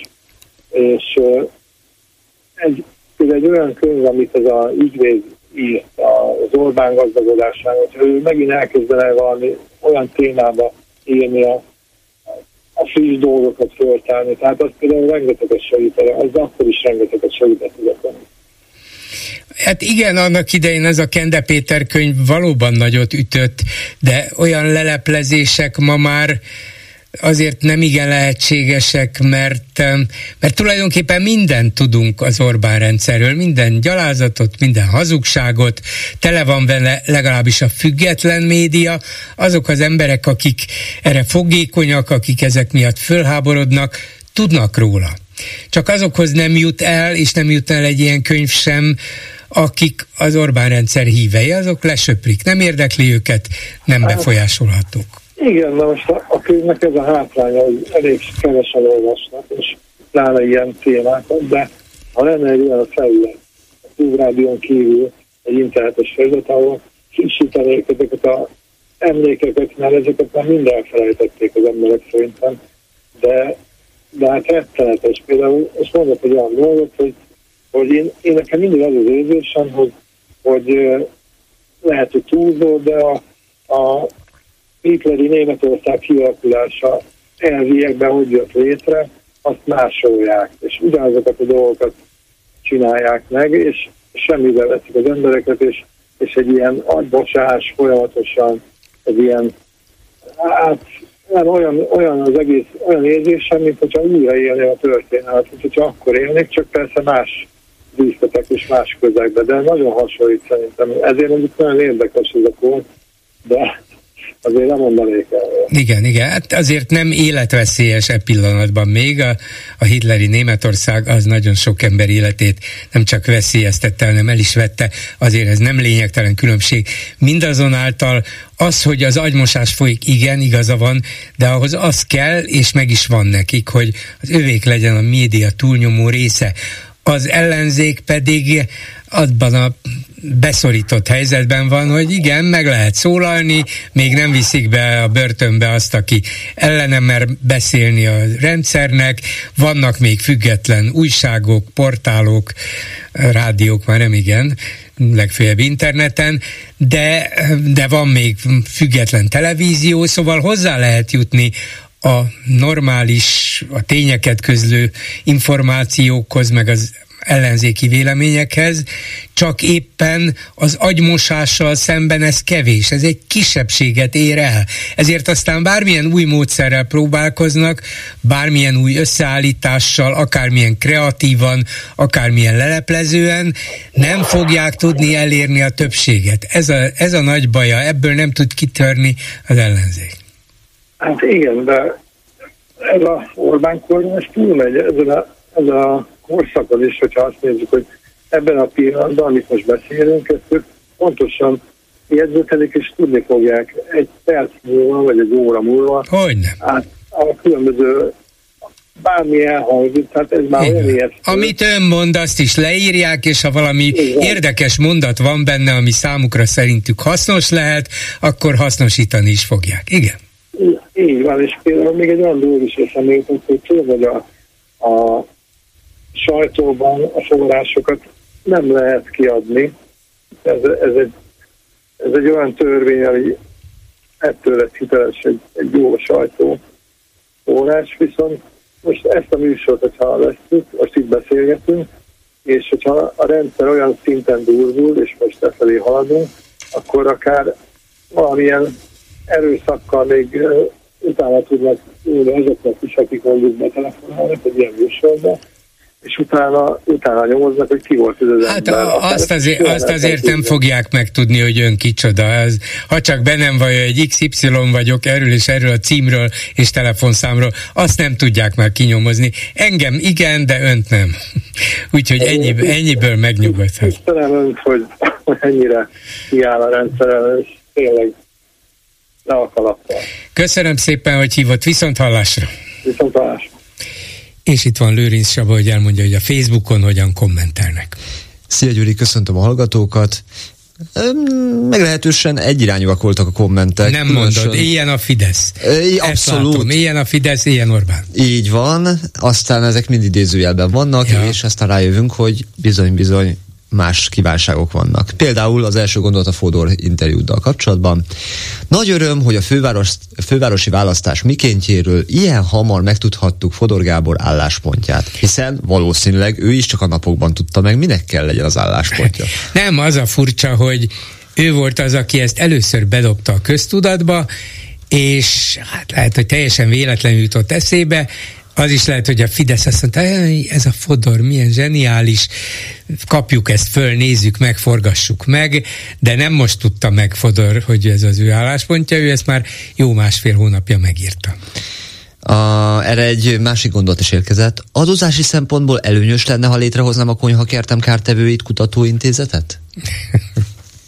Hát ha van, aki finanszírozza, akkor előnyös lenne. Aztán egy újabb kérdés, újabb gondolat, de ezt én megint csak kérdésként teszem fel. Fodor csak Budapesten akar arányos választási rendszert? Nem szerintem ő egyébként nyilván őszintén országosan is azt szeretne, nem, nem lehet ebből a szempontból Fidesz pártisággal vádolni. Ő azt tartaná helyesnek, hogyha ez országosan is érvényesülne, de miután én szerintem tudja, hogy ez lehetetlen, a budapesti viszont nem lehetetlen, hát ezért feltűnő, hogy miért is jutott ez neki eszébe. Kicsit más téma. Szijjártó Péter bizalma töretlen, hogy Szergejék betartják a gázszállítási ígéreteiket. De azért azt havonta újra-újra meg kell kérdeznie, még mindig biztos? Igen, igen, közben ugye szeretném a hallgatóinknak elmondani, hogy a hírszerkesztőnk elmondta már délben ezt a Lavrov-Szijjártó találkozót, úgyhogy tudtunk mi róla, nem csak Zinger Viktortól tudtuk meg, én nem olvastam, de velem ő tudatta, de a híreinkben már hallották. Igen, észrevettük, elmondtuk, és fogjuk. Annál is inkább, hogy a bolgár légtérben nem léphetett be Lavrov gépe. Lehet, Ez hogy ezért, ezért, ezért hagyott ki a figyelmem, hogy hol, milyen légtérben nem léphetett. Kaptál letolást is. Nem. Bolgár most örül, szapolhatja a DK-t, már unalmas, nem tud leszállni róla. Egy szót se szóltam a DK ellen. Mondtam egy rossz szót. Viszont az utolsó kommenttel inkább foglalkoznék. Mit mondott másfél éve Navracsics és Varga Judit? Már minden el van rendezve, jönnek az EU pénzek. Mit mondott tíz hónapja Navracsics? Már csak technikai részletkérdések. Mit mondott három hónapja? Lényegében minden rendben? Mit mondott a kormány három hete? Jönnek az EU pénzek. Ki hisz nekik? Ezzel kapcsolatban csak annyit jeleznék meg, hogy pár hónappal ezelőtt volt Hardi Mihály kollégánknak egy a témával foglalkozó jegyzete brüsszeli kűrök címmel. Azóta semmi nem változott. Igen, Navracsics pedig megkapja a maximális pontszámot. De a lényeg, hogy Orbántól kell megkapnia. Így van. Köszönöm szépen, ezzel a megbeszéljük mai műsora véget ért. Készítésében közreműködött Zsidai Péter, Lőrinc Csaba, Erdei Tünde, Simon Erika és Kemény Dániel, Bolgár Györgyöt hallották, viszont hallásra holnap. Most pedig jön az Esti Gyors. Esti Gyors, a hírek háttere. V. Gyöngyi szerkesztő nevében is jó estét kívánok, Rózsa Péter vagyok. Komoly, nagy újságok járhatnak a kormányinfóra, a dörmögő dömötör például nem válaszolta Gulyás Gergely a 444 munkatársának arra a mai kérdésére, hogy miért nem mehet a magyar hang a tájékoztatóra. Vagyis a magyar hang változatlanul ki van tiltva a kormányinfókról. Erről a következő igen régi pesti vicc jutott az eszembe. Amikor megnyíltak a közvécék, egy vidéki földesúrral a vécész néni közölte, hogy a használatért fizetni kell és vigyázzon, mert minden ajtónyitás kettő fillér. Ezen a vendég annyira felháborodott, hogy dühötten csapkodni kezdte az ajtót, kibe, kibe nyitogatta. Miközben azt kiabálta, hogy ide nézzen, így mulat egy magyar úr. Így mulat tehát a magyar kormány is, megmutatja ki az úr a házban. Ugyanis azzal például, hogy a magyar hangot nem engedik be a tájékoztatóra, legalább 25-30 ezer olvasóval kevesebbhez juthatnak el az információk. Tehát ennyit veszít a hírversenyben a kormány. Mint ahogy az sem zavarja, hogy miközben jó 30 milliárd forinttal tovább dagasztja jövőre a kormánymédia kasszáját, addig ezzel párhuzamosan egyre kevesebben nézik ezeket a csatornákat. A meghosszabbítjuk bicskéig mára a NER csak azért is politikájának a szerves része lett. Nem az a lényeg tehát, hogy jó, hasznos, észszerű valami, csak az a fontos, hogy a miénk legyen, mint a bizonyos magyar narancs. A magyar hang nem a miénk, tehát ignoráljuk. Ami pedig a dörmögő dömötört illeti, teljesen érthető a NER szóvivő miniszter álláspontja, hiszen ez egy ellenséges orgánum, ha majd lesz az a bizonyos szuverenitás védelmi törvény, talán még be is tilthatják, hiszen már azzal is sérti a nemzet feletti nemzeti kormány kényes ízlését, hogy 1957-ben a Magyar Úttörő Szövetség lapjaként indult. És még mindig itt dörmög. Ez azért felháborító. Vagy talán mégsem, és Gulyás Gergely csak amilyen viccnek szánta, hogy a magyar hangot lekicsinyelje, pardon, ledörmögje. Elég felelőtlen dolog ez tőle. Mert mi lesz, ha a fideszesek kedvenc szócsöve, vagyis az ő hazájuk felkapja a vizet, és meg sem várva a szuverenitási törvény hatályba lépését, kommunista múltjára tekintettel a lap azonnali betiltását követeli. Lenne egy újabb trófea a pártiroda polcán, a Meseország mindenki, a Fülöp-szigeteki melegpáros fotója mellé kerülhetne dörmögődömötör. Hogy mikor lesz tilos az á, arra egyelőre várni kell. Esti gyors, a hírek háttere.